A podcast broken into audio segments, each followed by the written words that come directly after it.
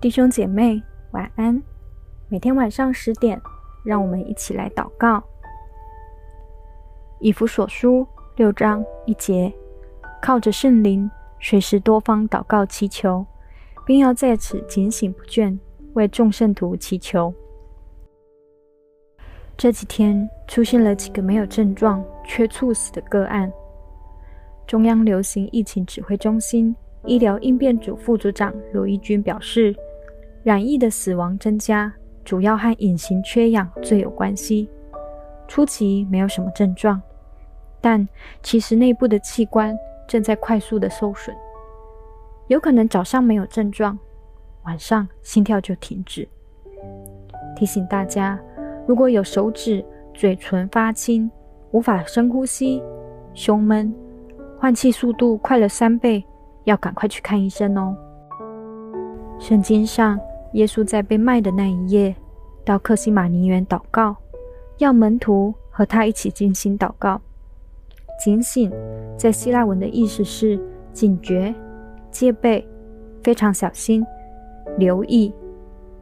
在这个特别的时刻，可能四周会有危险，但只要我们绝对的谨慎小心，可以避掉很多的危险，而我们也不用过度的恐慌害怕。持续的警醒祷告，让耶稣的平安充满我们的心，让那些负面的情绪无法与我们同行。弟兄姐妹，让我们小心谨慎，好好保护身体，不让自己陷入危险中。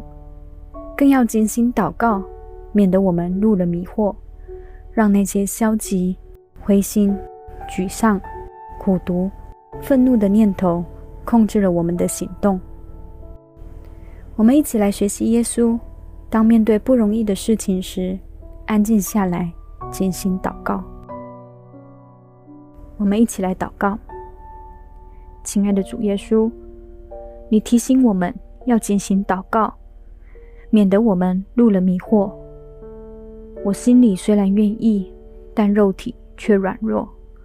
求主帮助我过一个谨慎的生活，在平常的生活当中。小心所有的进出，不要心存侥幸，让病毒有机会靠近我。在祷告的事上，更要警醒，不上仇敌的当，让那些不好的情绪夺去我祷告的时间还有注意力。主啊，我把我的全心全人都交在你的手里，求你保守我，使我在祷告上忠心，在试炼中仍然有好的生命品格。保有对神刚强壮胆的信心。谢谢主，你与我们同在。祷告奉靠主耶稣的名求，阿门。亲爱的家人朋友们，不论你在哪个地方，都让我们好好保护自己，减少移动，多花时间与神来相处。家人朋友们也用视讯的方式互相的扶持，让我们一起用祷告。走过这次困难，也邀请你奉献支持媒体宣教，让我们在这个困难的时刻能够扶持更多的人。